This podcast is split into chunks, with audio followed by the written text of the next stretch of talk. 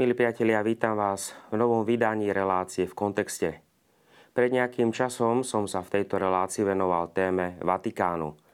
Vysvetlil som pojmy ako Vatikánsky mestský štát, Svetá stolica, veľkosť a bohatstvo Vatikánu. Viacerí z vás ma potom oslovili a požiadali, aby som sa vyjadril aj k ďalším témam spojených s Vatikánom. V dnešnej relácii teda vysvetlím miesto Vatikánu v štruktúre Organizácie spojených národov. Následne odpoviem na otázku, ktorú, myslím si, kladú si mnohí ľudia. To jest, či Vatikán reprezentuje všetkých kresťanov alebo len katolíkov. Ak vás tieto a im podobné otázky zaujímajú, pozývam vás sledovať dnešnú reláciu v kontexte, kde prehlbím tému Vatikánu s tým, že ju prepojím s históriou teológiou cirkvy.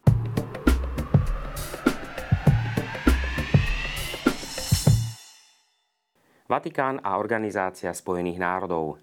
Návštevník Organizácie spojených národov v New Yorku nenájde medzi miestami, ktoré sú vyhradené národným štátom, označenie Vatikánu. Pretože Vatikán ako samostatný štát nie je členom OSN. Predsa však od roku 1964 je katolícka cirkev prítomná v Organizácii spojených národov. Ako? Svetá stolica má štatút trvalého pozorovateľa OSN a toto poslanie od roku 2010 vykonáva indický arcibiskup Francis Assisi Chuliket. Katolická církev je tak jedinou náboženskou organizáciou na svete, ktorá je prítomná v rámci OSN. Táto situácia samozrejme vyvoláva silný nesúhlas zo strany iných svetových náboženstiev, ako aj nepriateľské reakcie zo strany predstaviteľov radikálneho sekularizmu či francúzsky orientovaného laicizmu, ktoré chcú vytesniť každé náboženstvo z verejného priestoru. Akú úlohu teda zohráva Svetá stolica v rámci OSN? A môže vôbec náboženská organizácia zohrávať oficiálnu diplomatickú úlohu? V prvom rade pripomeniem niekoľko historických faktov. Pápežstvo má dlhú históriu sprostredkovateľa, alebo inak povedané mediátora, v prospech mieru a zmierovania, hlavne v riešení medzinárodných konfliktov. Môžeme povedať, ba priam historicky aj dokázať, že pápež bol v období stredoveku povolávaný za sudcu medzi európskymi panovníkmi. Avšak už v staroveku veriaci aj neveriaci vyhľadávali miestneho biskupa, aby pôsobil ako sudca v ich vzájomných sporoch. Sám svätý Augustín, hyponský biskup a svetec denne vykonával túto audiencia episcopális. Od 11. storočia poznáme pojem tzv. Božieho mieru, ktorý bol ustanovený na obmedzenie času trvania vojny. V tomto období bolo zakázané bojovať od stredy večera do pondelka rána, ako aj počas významných liturgických období. Ak tvrdohlaví panovníci odmietli obmedziť svoje výboje a vojny, alebo sa odmietli podriadiť pápežovmu zmierovaciemu rozhodnutiu, pápež neváhal použiť aj trest exkomunikácie. Ako príklad môžeme poukázať na nemeckého cisára Henricha IV. v roku 1076 alebo francúzského kráľa Filipa Krásneho v roku 1302. Tento zápas cirkvy v prospech pokoja a mieru je podstatným kľúčom na pochopenie podstaty zápasu o moc medzi pápežmi a európskymi vládcami a mocnosťami. Vyhrotilo sa to najmä odvtedy, ako pápež Gregor VII publikoval v 11. storočí dokument nazývaný Diktátus pápe, ktorým potvrdil právnu identitu medzi rímským cisárstvom a pápežským úradom. Dokument zároveň zdôraznil duchovnú autoritu pápeža nad kráľmi. Cena pápežovho pokoja a mieru znamenala určité prevzatie moci. Samozrejme, počas stáročí boli obdobia, keď vládcovia v diplomatických kruhoch popierali pápežskú autoritu. Môžeme si pripomenúť najmä obdobie reformácie a osvietenstva. Napríklad cisár Napoleon uväznil v roku 1809 pápeža Pia VII. Tento skutok môžeme považovať za vážne politické odmietnutie pápežovej politickej autority, ako aj znak jej zoslabenia. Pápežstvo sa však pozviechalo a medzinárodné dohody počas kongresu vo Vien v roku 1815 a potom v roku 1961 znovu potvrdili Svetej stolici plnú autoritu v diplomácii. Vráťme sa však k našej prvej otázke. Ako Vatikán vykonáva svoju diplomatickú úlohu? Katolícka církev pôsobí najprv na základnej úrovni prostredníctvom siete 1,5 miliardy veriacich, lajkov, ktorí pôsobia v rôznych medzinárodných vládnych a mimovládnych organizáciách, rôznych domácich a medzinárodných združeniach, medzinárodných reholných komunitách. Cirkev má svoju štruktúru farností a diecéz, biskupských konferencií či profesionálnych diplomatov, ktorí pôsobia v celom svete. Cirkev má teda k dispozícii neporovnateľnú informačnú sieť politického pôsobenia. Nemusí preto využívať tajné služby. Táto sieť informácií smerom k pápežovi je vyjadrená najmä počas povinnej návštevy biskupov z celého sveta, ktorá sa realizuje každých 5 rokov s názvom Ad limina. Pápež a jeho diplomatické služby tak obdržia pravidelné a presné správy o živote v konkrétnej krajine, nielen na náboženskej úrovni, ale aj na úrovni politickej, ekonomickej či na úrovni dodržiavania ľudských práv. Táto aktivita v prospech mieru a ľudského rozvoja je rozvinutá vo viacerých medzinárodných organizáciách, ako napríklad Medzinárodná charita, inak povedané Caritas Internationalis, alebo celosvetová jezuitská utečenecká služba Jesuit Refugee Service ako aj iné medzinárodné charitatívne organizácie, vďaka ktorým môže cirkev po celom svete zakladať a udržiavať nemocnice, hospice, základné stredné a vysoké školy. V určitých krajinách existuje vzdelávací školský systém iba vďaka finančnej pomoci cirkvi. Katolícke, medzináboženské či ekumenické hnutia a asociácie sa tak stávajú prostriedkom, prostredníctvom ktorých môže cirkev konkrétne pomáhať na rôznych miestach či v rôznych konfliktoch, pričom si Svetá stolica môže uchovať diplomatickú neutralitu, ku ktorej je zaviazaná. Ako je to s cirkvou a diplomáciou? Svetá stolica však vykonáva aj vlastnú diplomáciu prostredníctvom špecializovaných diplomatických služieb. V tejto súvislosti môžem spomenúť prestížnú diplomatickú školu vo Vatikáne s názvom Pápežská cirkevná akadémia, ktorá sa nachádza blízko Panteónu a ktorá pripravuje kňazov na diplomatické pôsobenie. Na riadiacej úrovni cirkvy spravuje politiku Svetej stolice štátny sekretariát, ktorý úzko spolupracuje s celosvetovou sieťou apoštolských nunciatúr, nachádzajúcich sa v každej krajine, s ktorými má Svetá stolica nadviazané medzinárodné diplomatické vzťahy. Konkrétna práca pápežských veľvyslancov, nunciov v prospech pokoja a mieru – ako aj dodržiavania ľudských práv, je teda všeobecne známa.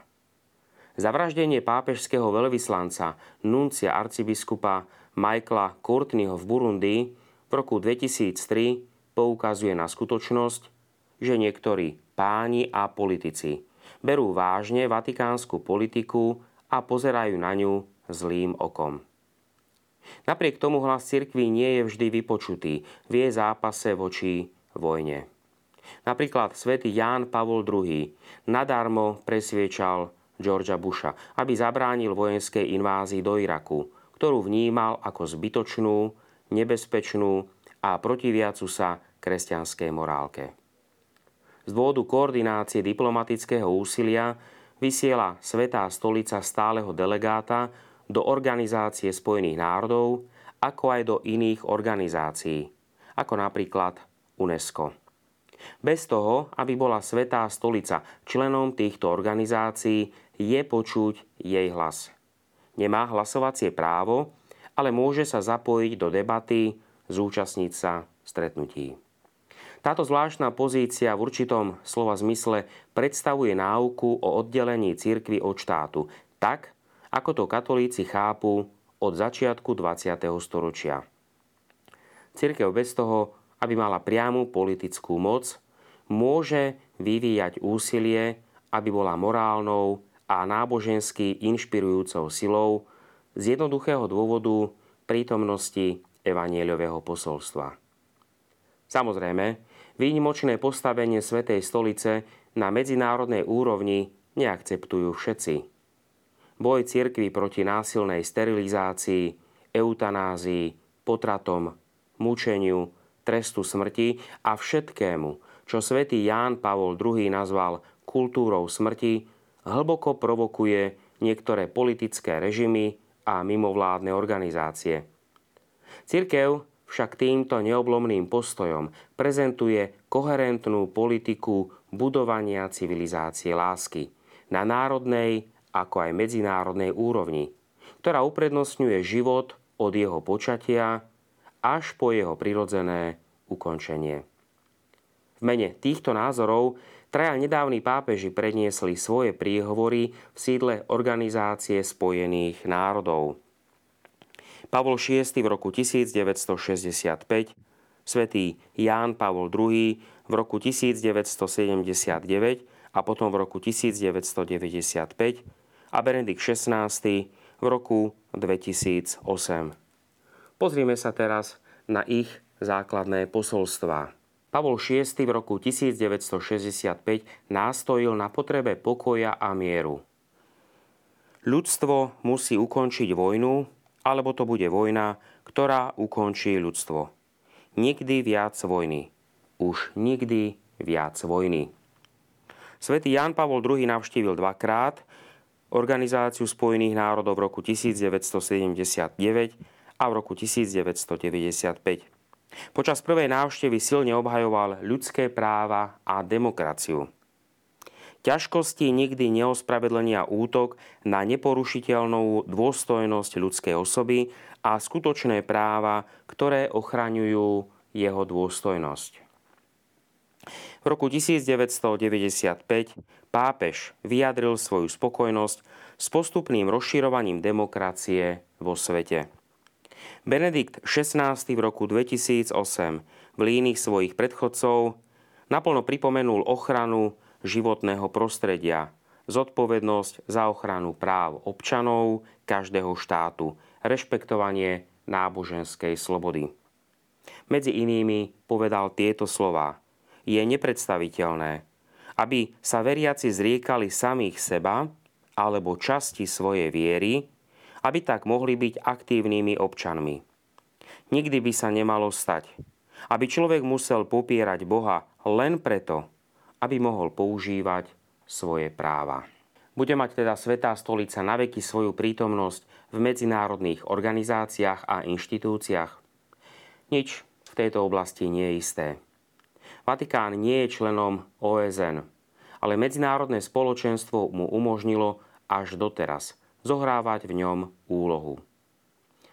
Rozvoj vzťahov Svetej stolice s výnimkou Číny, Severnej Kórei Afganistanu a Saudskej Arábie, je tak výsledkom uznania dôležitosti medzinárodnej úlohy katolíckej cirkvi. Môžeme len dodať, že ak by niekedy Svetá stolica stratila privilégium stáleho pozorovateľa, stále bude pokračovať, hoci len na miestnej úrovni, aby obraňovala práva, ktoré považuje za podstatné a dôležité.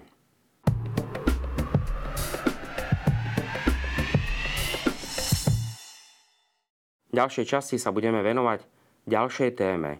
Či Vatikán reprezentuje všetkých kresťanov alebo len katolíkov.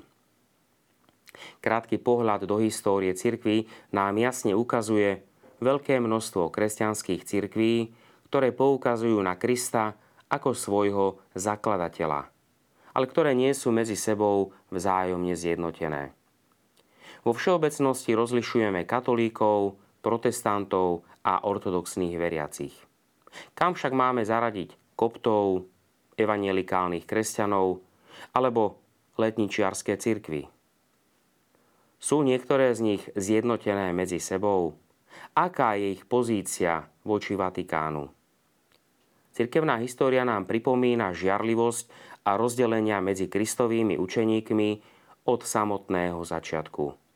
Už evangelista svätý Marek konštatuje vo verši 9.34, že učeníci sa cestou hádali medzi sebou, kto je medzi nimi väčší. Niekoľko rokov po Kristovej smrti Apoštol Pavol vyčíta Korintianom v prvom liste, v prvej kapitole vo veršoch 11 až 13, ich rozdelenosť. Lebo z domu Chloe mi o vás, bratia, oznámili, že sú medzi vami svári. Myslím na to, že každý z vás hovorí, ja som Pavlov, ja som Apolov, ja zasa Kéfasov a ja Kristov. Je Kristus rozdelený? Vary bol Pavol za nás ukrižovaný? Alebo v Pavlovom mene ste boli pokrstení? Prvé kresťanské komunity sa utvárali podľa miest, kde boli Kristovi apoštoli vyslaní. Peter do Ríma, Pavol do Grécka a Malej Ázie, Marek do Alexandrie, Andrej do Byzancie a Jakub ostal v Jeruzaleme. Od 2. storočia predsedá každej komunite založenej apoštolom biskup a začína sa používať administratívny rímsky pojem diecéza. Tak napríklad Severná Afrika mala ešte na začiatku 7. storočia, teda do príchodu islamu, vyše 400 biskupstiev. Od začiatku 4. storočia sa biskupy začali spájať do celkov podľa piatich základných biskupstiev, nazvaných patriarchátov. Alexandria, Antiochia, Rím, Konštantinopol a Jeruzalem. Jednotlivé patriarcháty sú poznačené veľkou kultúrnou rôznorodosťou, väčšou alebo menšou prítomnosťou Grékov a Židov a väčším alebo menším vplyvom Ríma. V období 4. storočia sa teologické otázky často miešali s politikou, pretože rímsky cisári zasahovali do priebehu koncilov ako napríklad cisár Konštantín v roku 325 v Níceji. Postupom času pribúda rozdelení medzi církvami.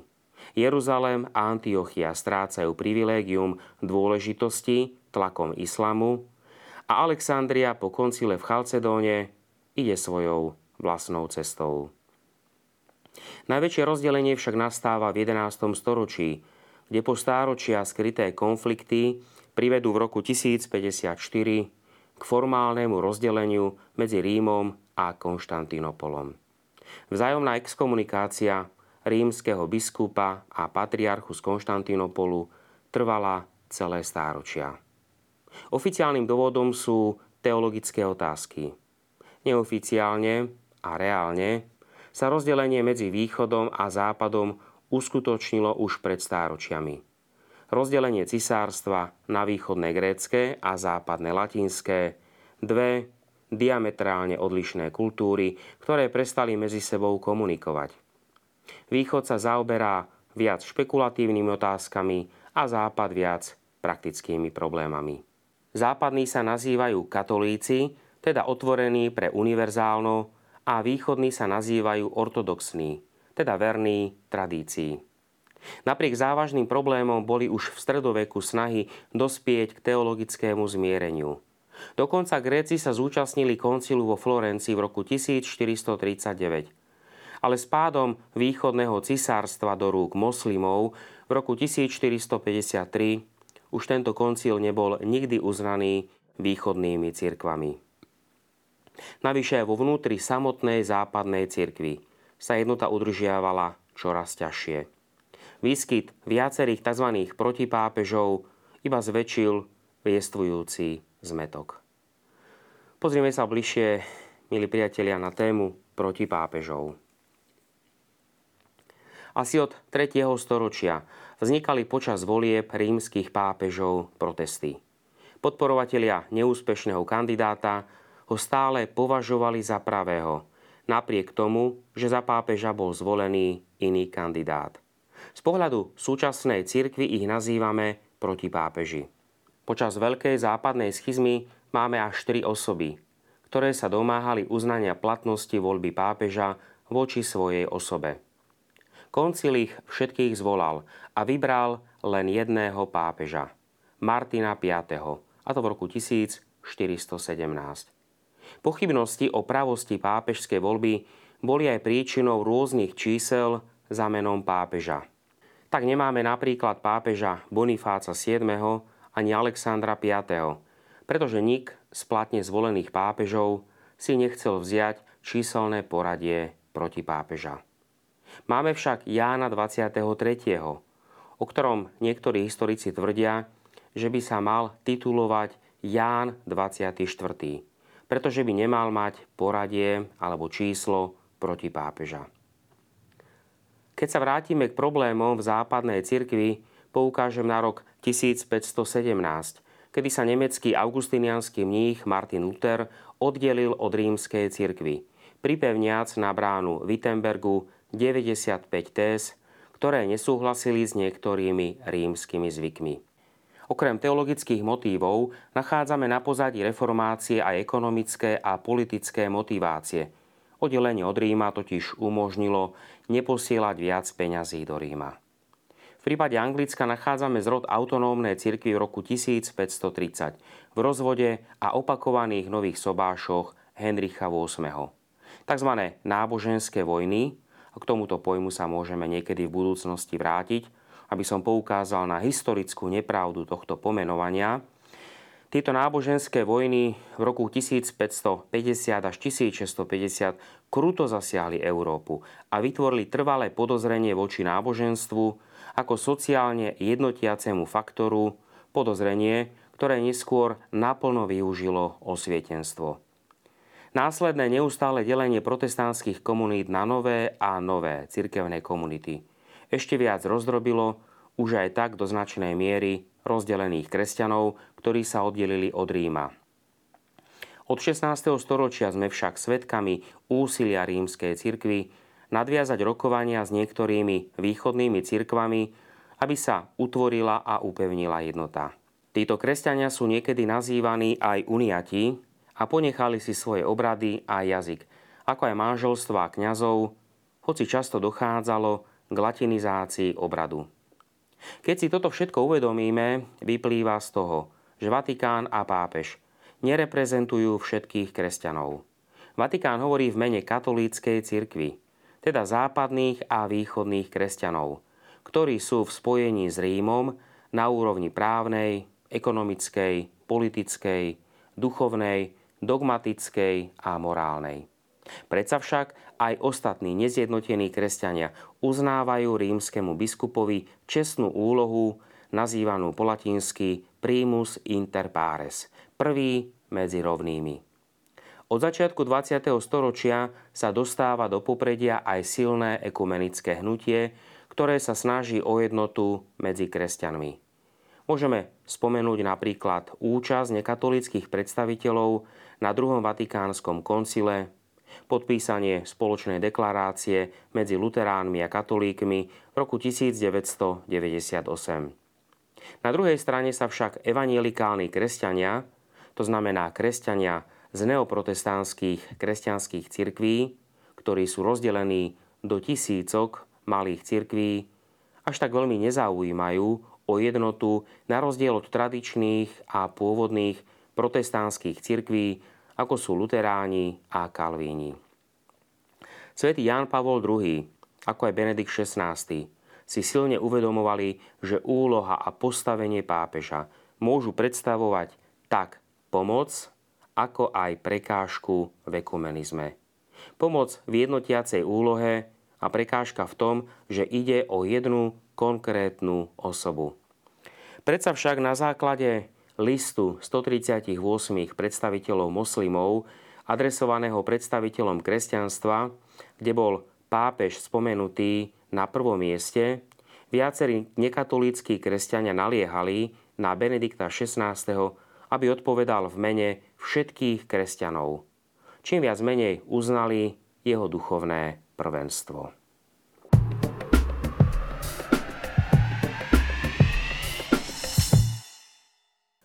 Priatelia, toľko k dnešnej téme. Odpovedal som v nej na vaše otázky ohľadom prítomnosti Vatikánu v medzinárodných inštitúciách a úlohy pápeža ako duchovného predstaviteľa všetkých kresťanov na svete. Ďakujem vám za sledovanie dnešnej relácie a budem sa tešiť vašim reakciám, otázkam alebo názorom k tejto téme alebo k iným témam, ktoré vás zaujímajú. Ďakujem.